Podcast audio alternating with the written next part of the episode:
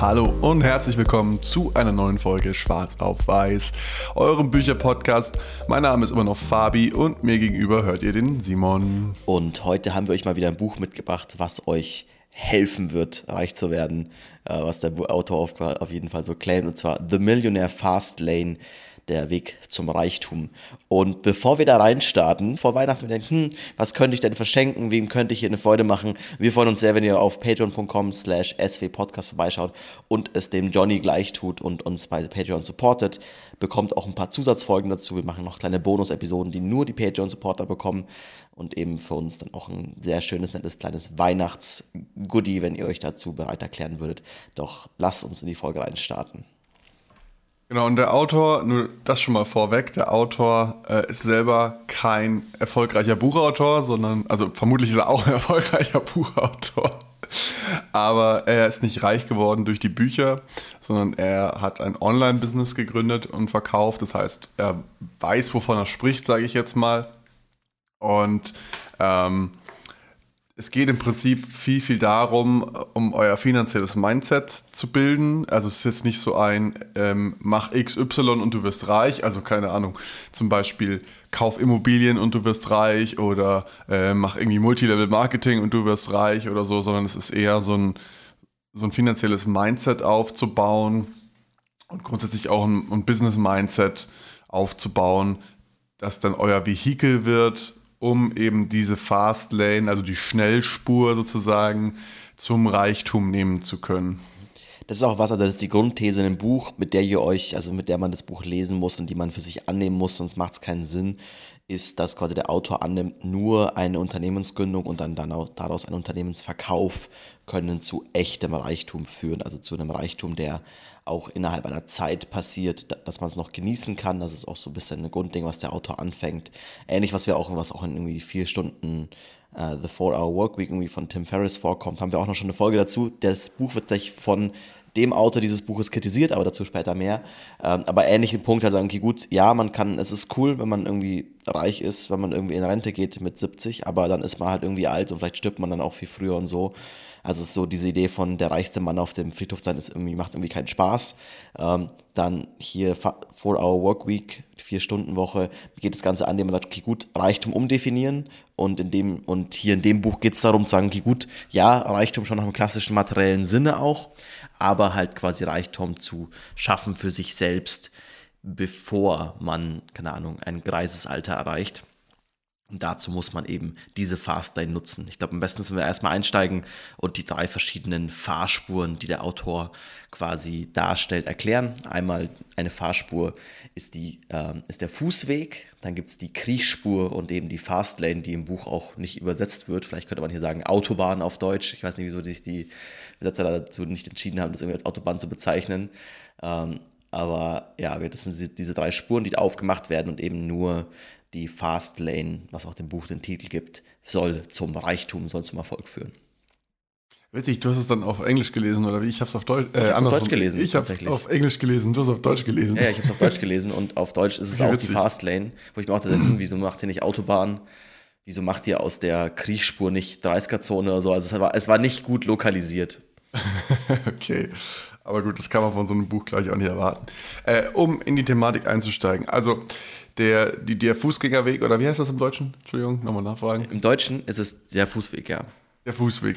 Also beim Fußweg ähm, ist es eigentlich so, dass ihr überhaupt keinen finanziellen Plan habt. Ihr wisst gar nicht, was ihr tut. Äh, ihr gebt Geld aus, wie es reinkommt, sage ich mal, so salopp. Ähm, ihr habt keinen Plan, ihr spart nichts weg, ihr lebt von der Hand in den Mund.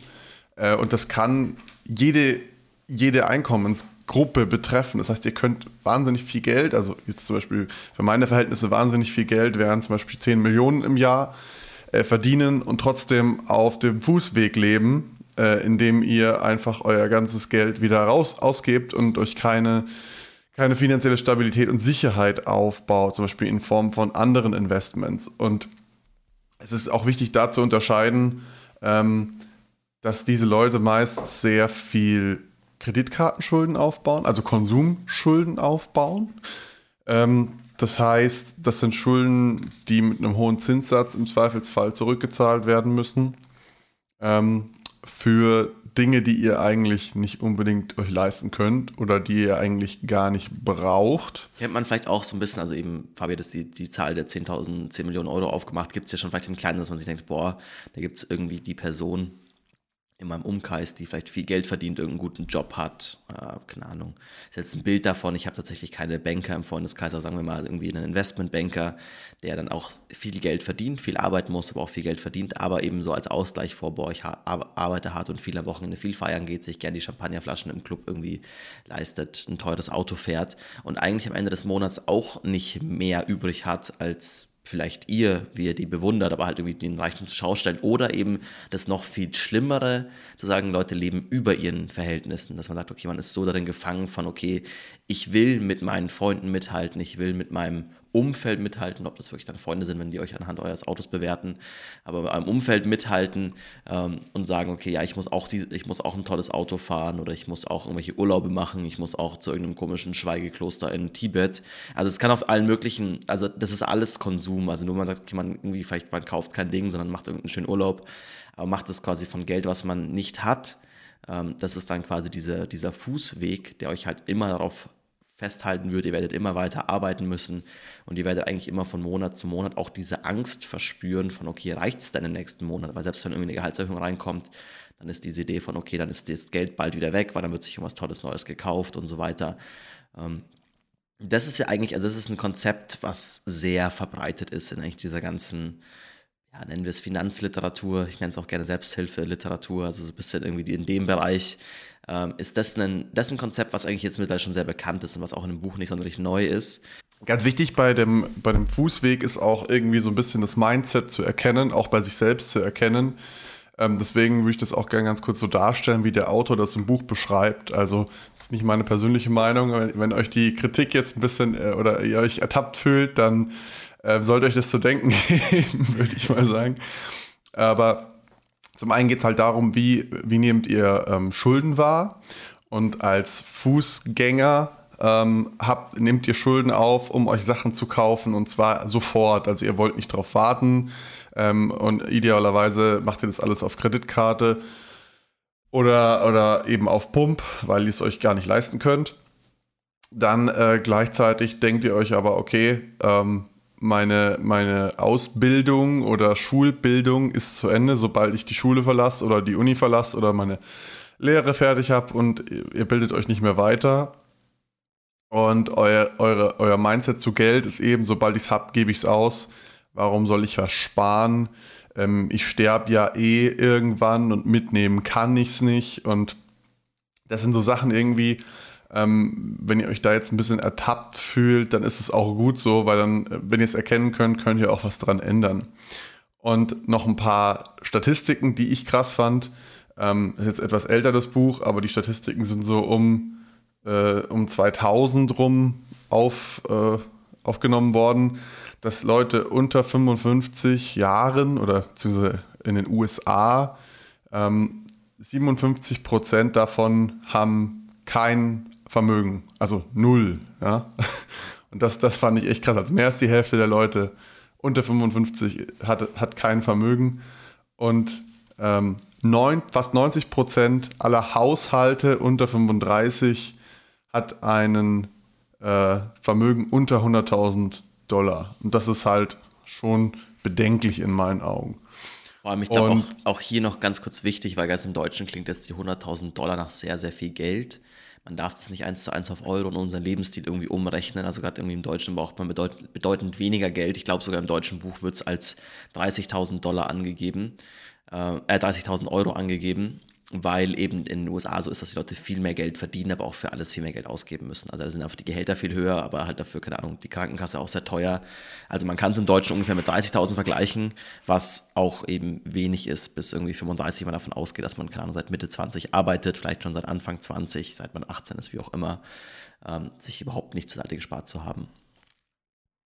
Und er kritisiert eigentlich so das Grundproblem, ähm, nicht unbedingt im Mindset der Leute, sondern dass es gesellschaftlich so anerkannt ist, dass wir uns über äh, materiellen Besitz definieren oder halt einfach Zeugs ähm, anstelle von die Sachen, die in seinen Augen wirklich wichtig sind, nämlich Familie oder Beziehungen, äh, körperliche Gesundheit und Freiheit of Choice, also ähm, dass ihr selbst entscheiden könnt, was ihr mit eurer Zeit macht, auf gut Deutsch. Und ähm, dass diese Leute, die, die einfach nur versuchen, reich aus oder wohlhabend auszusehen und es aber eigentlich gar nicht sind, dass die meistens am unfreisten sind und der echte Reichtum dabei immer weiter abhanden kommt, weil ähm, es ist einfach viel einfacher, reich auszusehen, als reich zu sein. Das ist so, das ist eine These von ihm. Das heißt, wenn ihr jetzt zum Beispiel, weiß ich nicht, sagt mir, ihr verdient 5000 Euro netto im Monat und ihr liest euch ein Auto, was euch, äh, ein dickes Auto, sagen wir mal ein Porsche für 1500 Euro im Monat, dann muss es eine große Wohnung sein und dann zack, ist halt nicht mehr viel übrig von eurem sehr, Einkommen. Sehr viel Geld, von einem sehr, sehr hohen Einkommen, muss man schon mal sagen. Also, ja, also das, schon, ist ja. halt, so, so, so geht es halt ganz schnell. Ihr seht jetzt rich aus, aber im Endeffekt bleibt bei euch nichts übrig und ihr baut kein Vermögen auf. Ihr seid also nicht wirklich reich. Ähm, auch hier wird Reichtum sehr viel, also ähnlich auch eben, ich glaube, die Bücher, obwohl sie sich, obwohl das, also Millionär Fastlane, das Buch kritisiert, die Bücher sind sich doch sehr ähnlich. Ähm, auch hier ähnlich wie zur Vier-Stunden-Woche, hier wird auch Reichtum mehr definiert, eben über, über Zeit, Ort und äh, ja, quasi Zeit- und Ortsunabhängigkeit oder Freiheit eben und nicht zu sagen, okay, gut, eben jetzt habe ich zwar das tolle Auto, aber ich muss trotzdem noch in den Job, den ich hasse. Ähm, oder so. Also das ist ein bisschen dieses halt sagen, okay, gut, ähm, darüber quasi auch Reichtum zu definieren, das quasi neu zu denken. Was ich auch super spannend fand, was ich ein gutes Konzept fand, ähm, oder was man auch so ein bisschen an sich entdecken kann oder auch ein bisschen am Umfeld, ist diese Idee von, okay, ähm, Reichtum passiert durch Glück. Das ist quasi, also es ist auch ein klassisches Kriechspur, äh, klassisches ähm, Fußgängerwegdenken, zu sagen, okay, gut, reich werde ich, indem ich Lotto spiele, reich werde ich, indem ich eine Firma gründe, aber die Leute, die mit einer Firma reich werden, die hatten ja eh alle irgendwie nur Glück. Und es ist irgendwie so dieses, diese Idee zu sagen, okay, gut, Reichtum passiert einfach manchen Leuten und mir ist es halt irgendwie nicht passiert. Also fand ich auch so, so ah, okay, ja, stimmt. Äh, sieht man auch immer wieder bei Leuten, die sagen, ja, boah, also eben das Lotto ist vielleicht dieses einfache, äh, das einfache Beispiel, aber auch kann man auf andere Sachen auch übertragen. So die Leute, die sagen, okay, gut, die am Ende Lotto spielen, aber an der Börse und sagen, okay, gut, ich finde jetzt die perfekte, keine Ahnung, ich finde die perfekte Firma und die macht mich dann reich. Irgendwie von meinen 500 Euro werden dann irgendwie angeblich 5 Millionen draus, wie auch immer.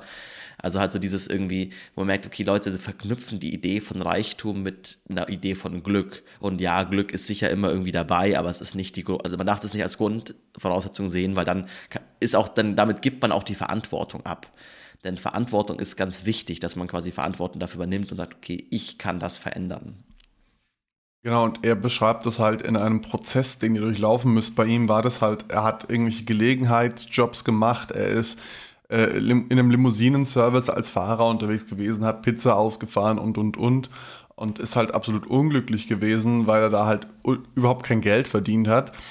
Und hat dann einfach die Entscheidung getroffen, okay, er zieht jetzt mit kein Geld in der Tasche von, ähm, ich weiß nicht, Chicago, glaube ich, nach, nach Phoenix in den USA, äh, wo es einfach wärmer war, weil er wollte dem, dem Scheißwetter entfliehen dort und hat dann neben seinen Gelegenheitsjobs angefangen, äh, quasi eine Webseite zu bauen ähm, als Lead-Generator eben für Limousinen-Services. Ähm, das heißt, ähm, wie erklärt man das am besten? Ihr, ihr seid ein Limousinen-Service und ihr wollt quasi ähm, Kunden akquirieren. Was würdet ihr machen? Naja, ihr inseriert zum Beispiel in die gelben Seiten oder so.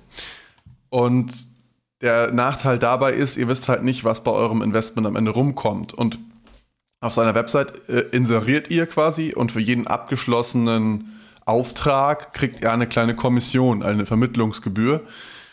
Und darüber hat er sich ein Geschäftsmodell aufgebaut, was er einfach wahnsinnig gut skalieren konnte.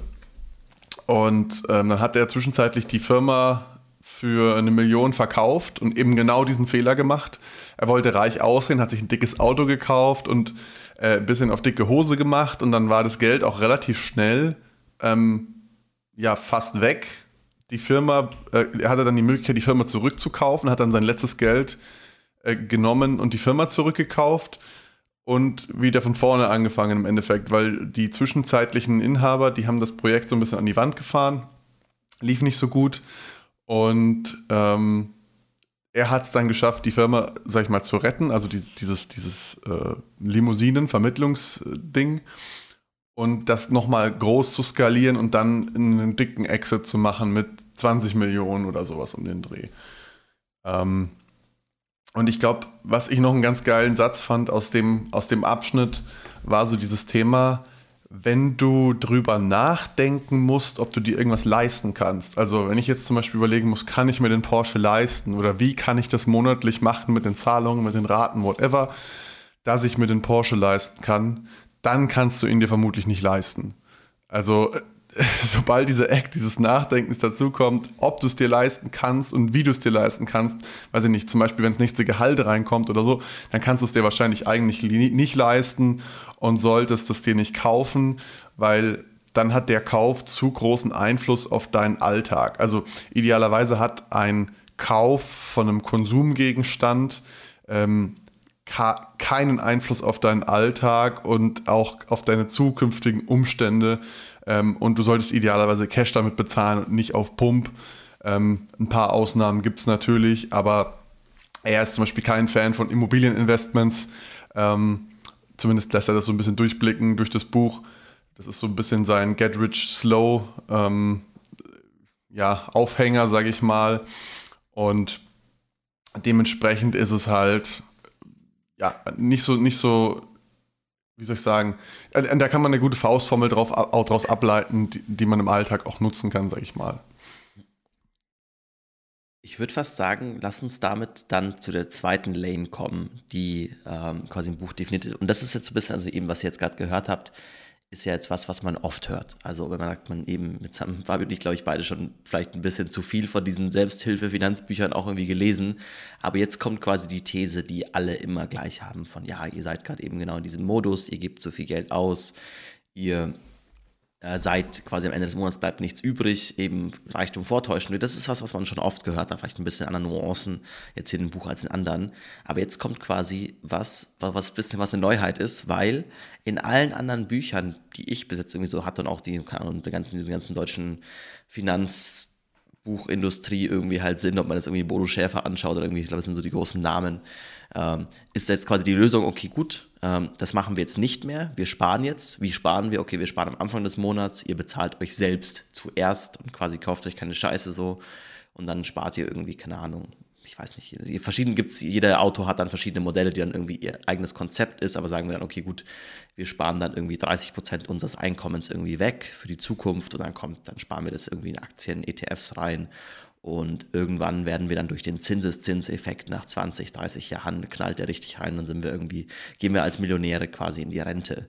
Das ist so ein bisschen die Lösung, die in allen anderen Büchern propagiert wird, wo ich auch sagen muss, also die, ich finde, die, es, es, wird auch jetzt hier Millionär Fast ja auch klar gemacht, ist schon mal viel besser, als irgendwie auf dem Fußgängerweg zu sein, dass man auf der Kriegsspur ist, aber wenigstens ein bisschen irgendwas hat und irgendwie auf die Zukunft irgendwie hinarbeitet und nicht komplett nur von der Hand im Mund lebt. Aber ähm, eben ist da diese Idee zu sagen, okay, gut, ich bin halt dann irgendwann reich, wenn ich alt bin.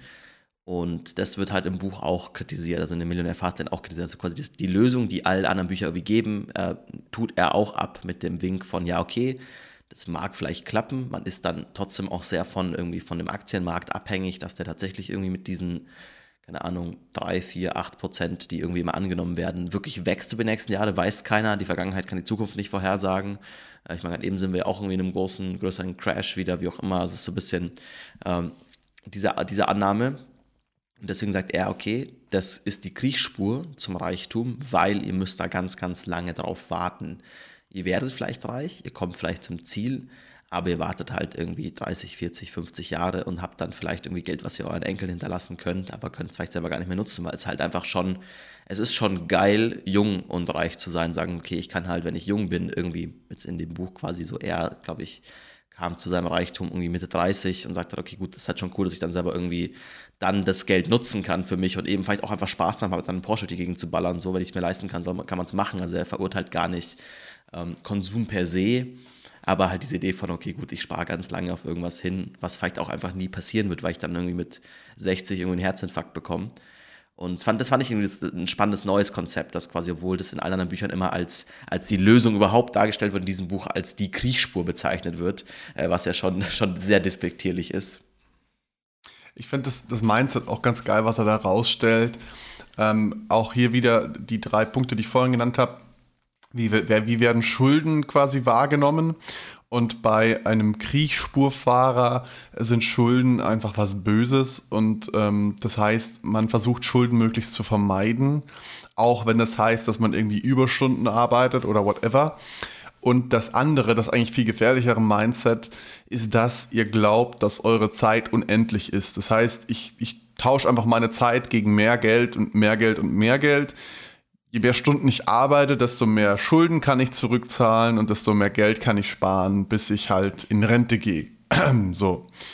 Und ähm, auch das Mindset, was Ausbildung und Bildung angeht, ist ein ganz anderes als beim Fußgänger, aber auch noch ein gefährliches, weil es ist im Endeffekt mein Einkommensquelle, ist ja mein Job. Das heißt, je mehr Wissen ich für diesen Job aufbaue, desto wertvoller bin ich. Und dabei liegt eine gewisse, ein gewisses Risiko, weil was ist, wenn der Job jetzt auf einmal obsolet wird? Ja, also sagen wir zum Beispiel, ihr wart irgendwie Börsenmakler oder so und ähm, weiß ich nicht, in den 90er Jahren so und dann kam das Internet und auf einmal sind Börsenmakler obsolet, jetzt mal übertrieben gesagt, keine Ahnung, was ein Börsenmakler halt genau macht jetzt. So.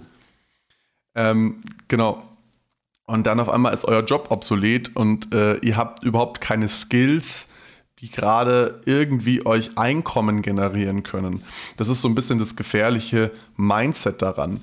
Und was auch wichtig ist, dieses, okay, wir investieren in Aktien und so weiter, das ist per se was Gutes, aber es wird euch nicht reich machen. Also ein, ein Fastlane-Fahrer, der wird nicht reich durch Aktieninvestments, sondern der wird erst reich und äh, konserviert dann seinen Wohlstand durch solche Investments und zieht daraus wieder laufendes Einkommen. Zum Beispiel, wenn ihr jetzt 10 Millionen in Aktien habt und die Aktien bescheren euch 2% Dividendenrendite, dann habt ihr ein Einkommen von 200.000 Euro im Jahr. Einfach so, was generiert wird und ihr müsst nichts tun, ja.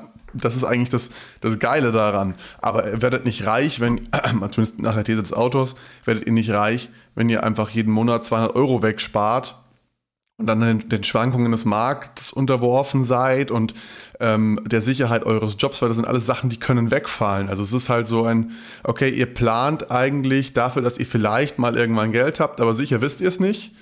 Also warum dann nicht die bessere Option wählen und auf die Fastlane abbiegen, wo ihr zwar nicht wisst, ob es funktioniert, aber es könnte auch fehlschlagen natürlich, aber ihr habt eine viel höhere Upside im, im Vergleich zu dieser Downside mit der Perspektive zu, okay, ich habe vielleicht mal 50 einen Herzinfarkt und kann mein Reichtum sowieso nie genießen. Also es ist so ein bisschen ähm, dieses, ihr habt nichts zu verlieren Mindset und das finde ich ganz geil ähm, in dem Kontext.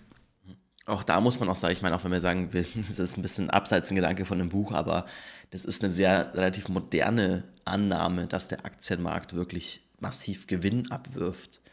Also ich meine, das ist ja auch was, wo wir jetzt alle auch irgendwie mehr und mehr erkennen von, das kann nicht die Lösung sein für unsere Welt, dass es immer alles größer weiter wachsen wird. So, so wir werden es irgendwann hoffentlich hinbekommen, dass unser Wohlstand irgendwie mehr Menschen erreicht auf der ganzen Welt. Aber wir werden, also es kann nicht so weitergehen, dass irgendwie die Welt keine Ahnung, die Produktivität jedes Jahr um 10% höher wird, was ja immer die Annahme dann irgendwie halt ist.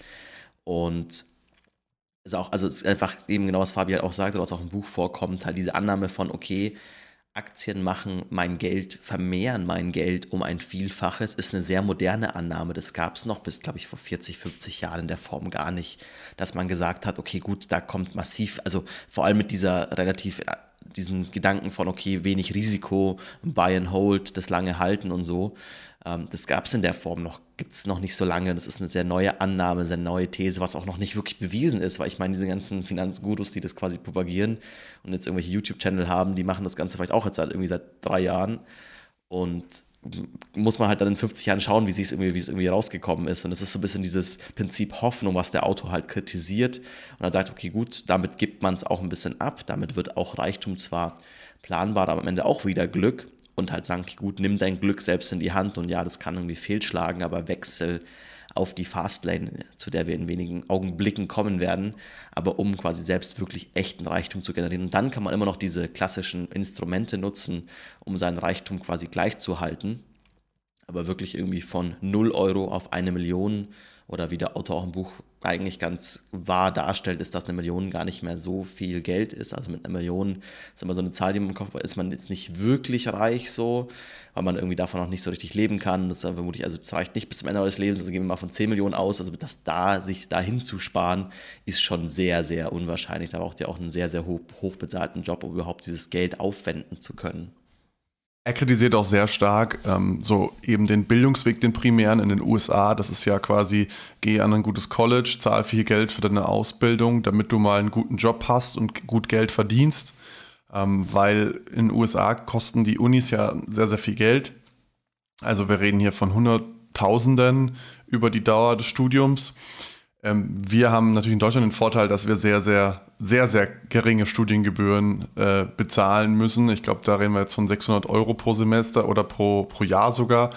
Ähm, das heißt, das gilt jetzt nicht für Deutschland unbedingt, aber er kritisiert sehr stark, okay, ähm, ihr gebt so viel Geld für eure Ausbildung aus und habt dann am Ende vielleicht 15% mehr Gehalt oder so, ähm, seid dann aber für den die erste Hälfte eures Lebens komplett unter diesem riesen Schuldenberg gefangen, den ihr euch da angehäuft habt, ist das dann wirklich eine gute Ausbildung? Ist das wirklich eine gute Entscheidung zu sagen, okay, ich mache das? Ähm, weil es, es, es, tritt halt in seinen Augen diesen Kreislauf los, weil du sagst halt, okay, ähm, warum hast du keinen Wohlstand? Naja, ich habe keine Zeit. Warum hast du keine Zeit? Naja, weil ich habe einen Job. Warum hast du einen Job? Weil du einen brauchst. Wieso brauchst du einen Job? Ja, weil du einen Haufen Schulden hast aufgrund deiner Ausbildung so. Und dann ähm, hast du halt eben nicht diese, ja, ich sage jetzt mal, Möglichkeit auf ein Einkommen zu verzichten. Grundsätzlich ähm, kritisiert er eben an, dem, an, dem, an der Kriegsspur sozusagen, dass es halt also sieben Gefahren gibt in seinen Augen. Ähm, also das Ganze basiert ja auf Hoffnung und diese sieben Gefahren lassen diese Hoffnung quasi äh, einstürzen, so ein bisschen. Zum einen ist da die, die Gefahr, dass eure Gesundheit einfach schlechter wird, dass ihr halt mit zunehmendem Alter, was ja jetzt nicht unwahrscheinlich ist, äh, irgendwie das ein oder andere körperliche Wehwehchen entwickelt oder weiß ich nicht, im schlimmsten Fall halt mit 50 einen Herzinfarkt erleidet und sterbt. Äh, dann habt ihr nichts von eurem Wohlstand. Dann ist natürlich die, die Gefahr, dass ihr euren Job verliert das heißt, du musst irgendwie innerhalb von Corporate Politics dich manövrieren, du musst irgendwie so Kündigungswellen vermeiden und ähm, musst auch Glück haben mit, den, mit, mit, dem, mit dem Karrierepfad, sag ich mal, den du einschlägst. Weil wir haben jetzt zum Beispiel das Glück, Simon und ich, wir sind beide in einem, in einem sehr, sehr stark wachsenden Sektor. Wir sind beide irgendwie in, in der IT-Branche tätig. Ich als Entwickler, Simon als äh, Reliability Engineer. Ähm, und das ist halt gerade sehr, sehr stark wachsend. Das kann aber in 20 Jahren vielleicht komplett anders aussehen. Und wenn wir Glück haben, haben wir dann überhaupt noch einen Job, blöd gesagt, wenn wir uns auf dieses ähm, Kriegsspur-Mindset jetzt verlassen würden. Was natürlich auch eine Gefahr darstellt, eben für diesen Wohlstandsaufbau, den wir ja äh, planen, sage ich jetzt mal. Also jetzt nicht nur wir im Speziellen, sondern jeder ja im Endeffekt ähm, dann wird den Leuten oft verkauft, okay, dein, dein, dein Eigenheim ist eine Kapitalanlage, was der Autor einfach komplett als Bullshit darstellt. Dann deine Eigenheim ist keine Kapitalanlage, sondern eine Konsumschuld im Endeffekt, ähm, weil es wirft dir kein Geld ab. Und du, du kannst nicht vorhersagen, wie sich der Markt entwickelt, ob das Ding am Ende mehr oder weniger wert ist als zum Zeitpunkt, wo du es gekauft hast. Ähm, mag für Immobilien in Deutschland jetzt vielleicht nicht so stark gelten, wie jetzt zum Beispiel in den USA, wo es ja auch diese riesige Finanzkrise und die, in dem Zuge eben den, den äh, Sturz der äh, Immobilienpreise gab, 2008, 2009. Ähm, und es sind noch so ein paar andere Faktoren, aber das sind so die, die wichtigsten Lügen quasi, die man indoktriniert bekommt von der Gesellschaft.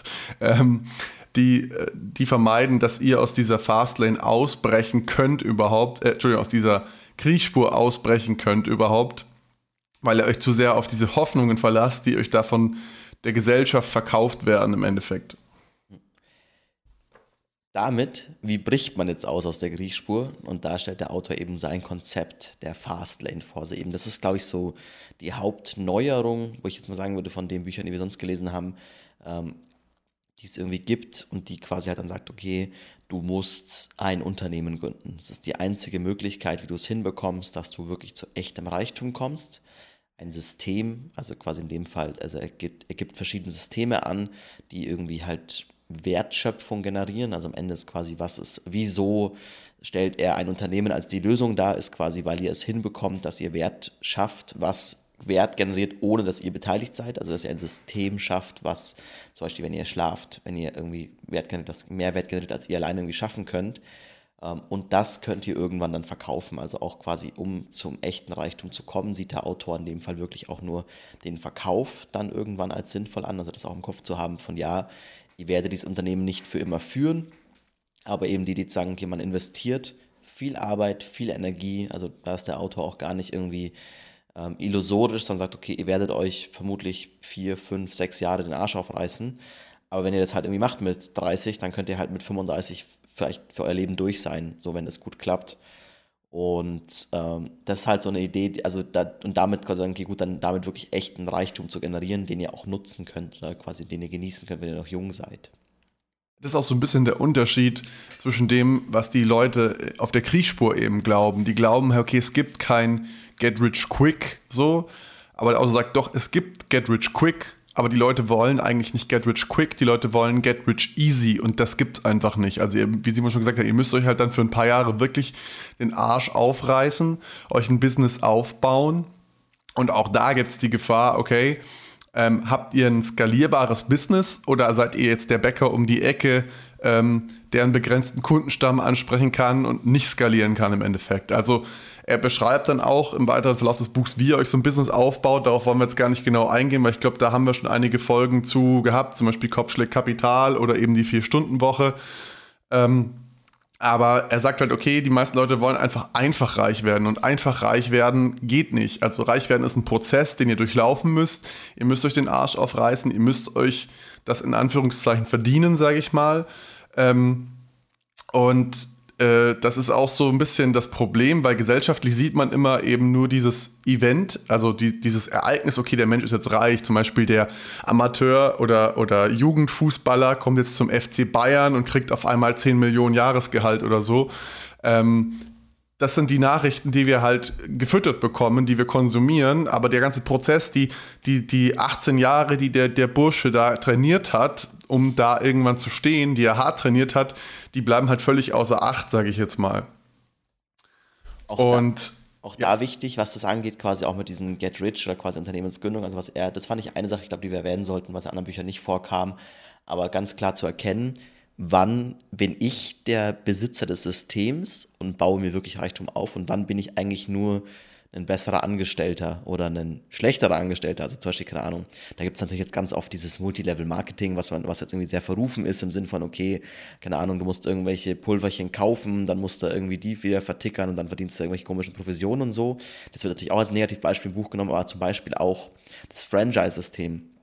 So, die einzelnen McDonalds-Besitzer, also McDonalds ist nur das Franchise-System, heißt quasi McDonalds der Firma, die, der Aktien, äh, der, der quasi öffentlich gehandelten Firma, die ihr auch Aktien von kaufen könnt, der gehören zum Großteil nicht die eigenen, die ganzen Filialen. Das ist quasi, das gehört zum Beispiel, keine Ahnung, Fabi macht jetzt McDonalds auf, da steht aber nicht Fabi, sondern steht McDonalds quasi drauf, aber am Ende trägt Fabi das Risiko, das Finanzielle quasi diese am, am Laufen zu halten, kann damit auch gut was verdienen, so ist es nicht, aber am Ende, wer wirklich reich wird in einem System, in so einem Franchise-System, ist nicht der Franchise-Nehmer, sondern der, der das Franchise-System anbietet und aufzieht, weil eben, wenn jetzt McDonald's sagt, oh, wir haben jetzt gerade ein schlechtes Quartal, wir müssen mehr Geld verdienen und dann McDonald's sagt, hey, Fabi, so, wir müssen jetzt leider bei, keine Ahnung, alle, alle Burger Patties, die du über uns kaufen musst, weil das ist der Vertrag, den wir mit dir haben, kosten jetzt irgendwie 10 Cent mehr, dann kannst du als Franchise-Nehmer nichts dagegen machen. Also du bist dann eigentlich nur ein Angestellter halt auch wieder in diesem System, bist aber nicht wirklich angestellt, sondern selbstständig, trägst das eigene Risiko.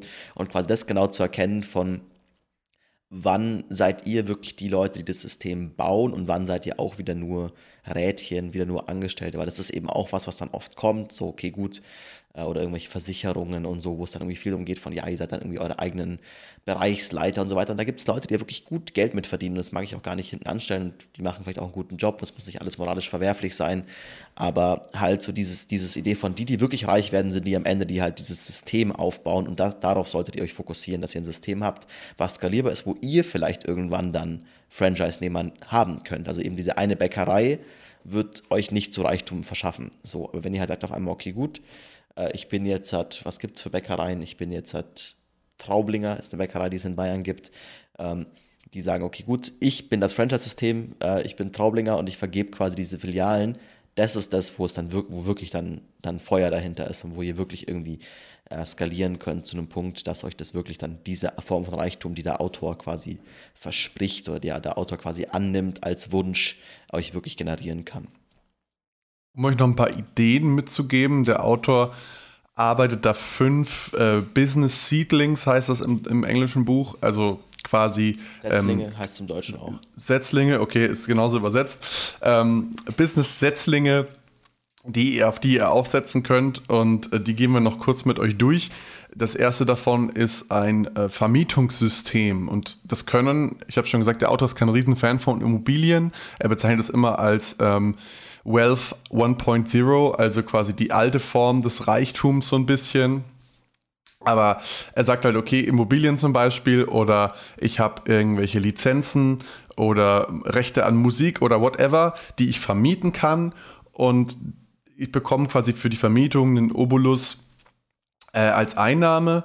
Und das Coole daran ist, es ist sehr, sehr passiv, also ich muss mich um relativ wenig kümmern und es ist zeitunabhängig. Also eine Immobilie zum Beispiel, die überlebt Zeit. Wenn ich jetzt eine, eine, eine Webpage habe oder so, ist es eine sehr, sehr schnell sich verändernder Markt. Es kann sein, dass die halt die Zeit nicht überdauert, zum Beispiel.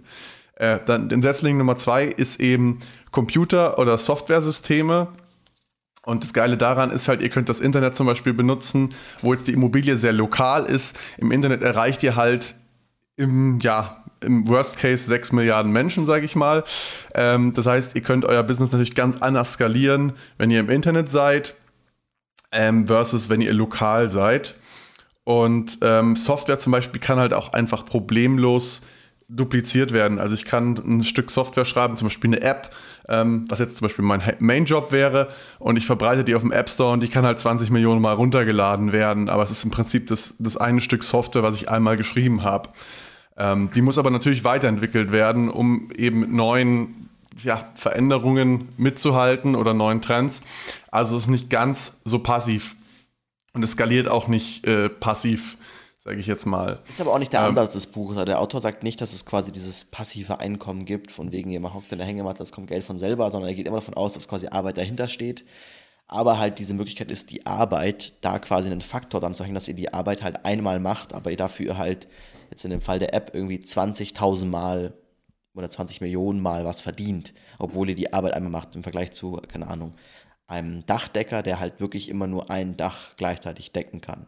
Außer er setzt ein sogenanntes Personalsystem auf, was auch eine Möglichkeit sein kann, sagen, okay, gut, der Dachdecker selbst bildet dann andere Dachdecker wiederum aus, die bilden wieder andere Dachdecker aus. Auf einmal sind irgendwie in diesem Unternehmen, das ursprünglich, wo der Dachdecker alleine war, ähm, auf einmal 500 Dachdecker, vielleicht sogar verschiedene Standorte in ganz Deutschland, vielleicht sogar europaweit, weltweit.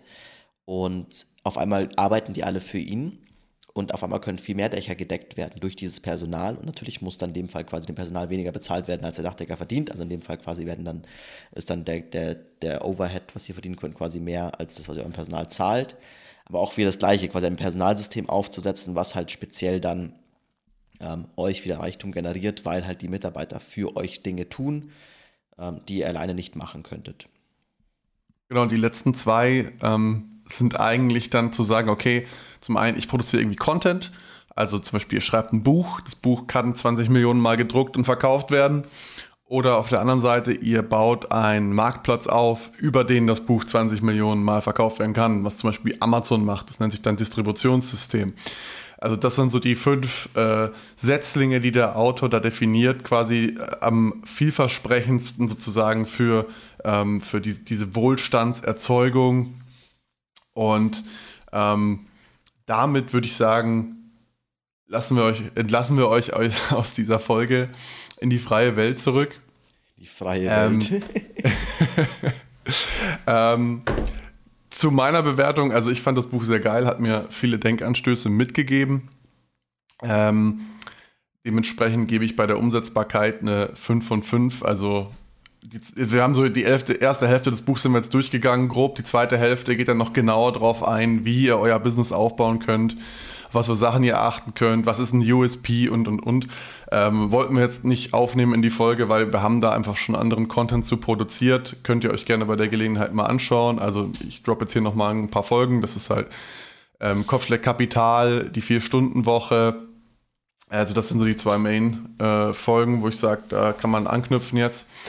Dann ähm, Verständlichkeit fand ich auch zwar sehr, sehr gut geschrieben, also sehr verständlich geschrieben, deswegen auch eine 5 von 5. Äh, Quellen hat der Autor jetzt keine genannt im Buch, also ich glaube, er gibt sich auch nicht die Mühe, da irgendwie wissenschaftlich zu arbeiten, aber das ist in Ordnung, ähm, bis auf die eine Statistik, die ich vorhin zitiert habe, deswegen sage ich mal eine 1 von 5. Und es gibt von mir eine ganz klare Empfehlung, weil ähm, das Mindset, was der Autor vermittelt, ist ein sehr, sehr starkes und es ist nicht unbedingt so, okay, ähm, das, was ich gemacht habe, der Weg ist richtig für euch, was ja viele von diesen Gurus zum Beispiel äh, behaupten, also weiß ich nicht, so ein Tony Robbins oder so, die dir sagen, oh, so wirst du reich, aber im Endeffekt verdienen die halt Milliarden mittlerweile mit den äh, Seminaren, die sie da verkaufen. Ähm, deswegen auch da eine klare Empfehlung von mir und ähm, ja, war all in all sehr begeistert von der Lektüre. Ja, also ich, gehe ich, geh ich sehr, sehr ähnlich. Also ich sehe Quellendichte natürlich 0 von 5, also sind keine Quellen, das ist alles super anekdotisch. Ähm, Verständlichkeit ist sehr gut lesbar, also auch im Vergleich zu, oftmals hat man gerade bei diesen amerikanischen Büchern das Problem, dass die sich sehr krass wiederholen und immer so, kann eben Tony Robbins Bücher sind zum Beispiel so, ähm, ja, jetzt irgendwie in Kapitel 10 sage ich dir endlich, wie du reich wirst, so, und dann in Kapitel 10, ja komm, warten wir noch auf Kapitel 11 und ein mega, mega nerviges Buch, habe ich glaube ich nach 10 Seiten weggelegt. Äh, Habe ich, glaube ich, damals geschenkt bekommen, hat sich nicht gelohnt.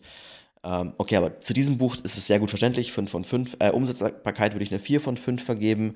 Ähm, und weiterempfehlen würde ich es auch auf jeden Fall in dieser, in dieser quasi Reichtums-Mindset, Selbsthilfe-Kategorie, würde ich sagen, ist das Beste, was ich bisher gelesen habe.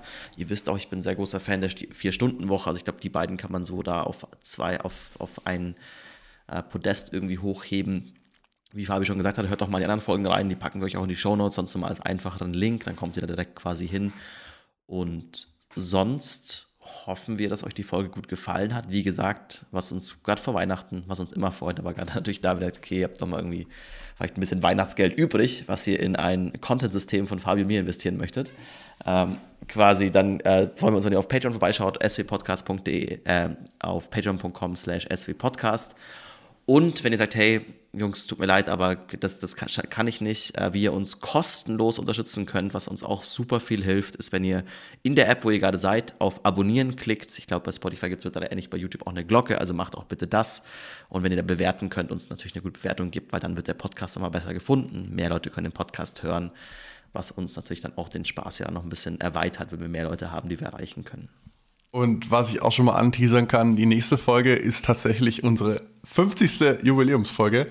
Äh, da haben wir natürlich auch wieder besonderen Content für euch vorbereitet. Freue ich mich schon drauf, aber das seht ihr dann in zwei Wochen. Macht's gut, bis dann. Ciao, ciao. Ciao.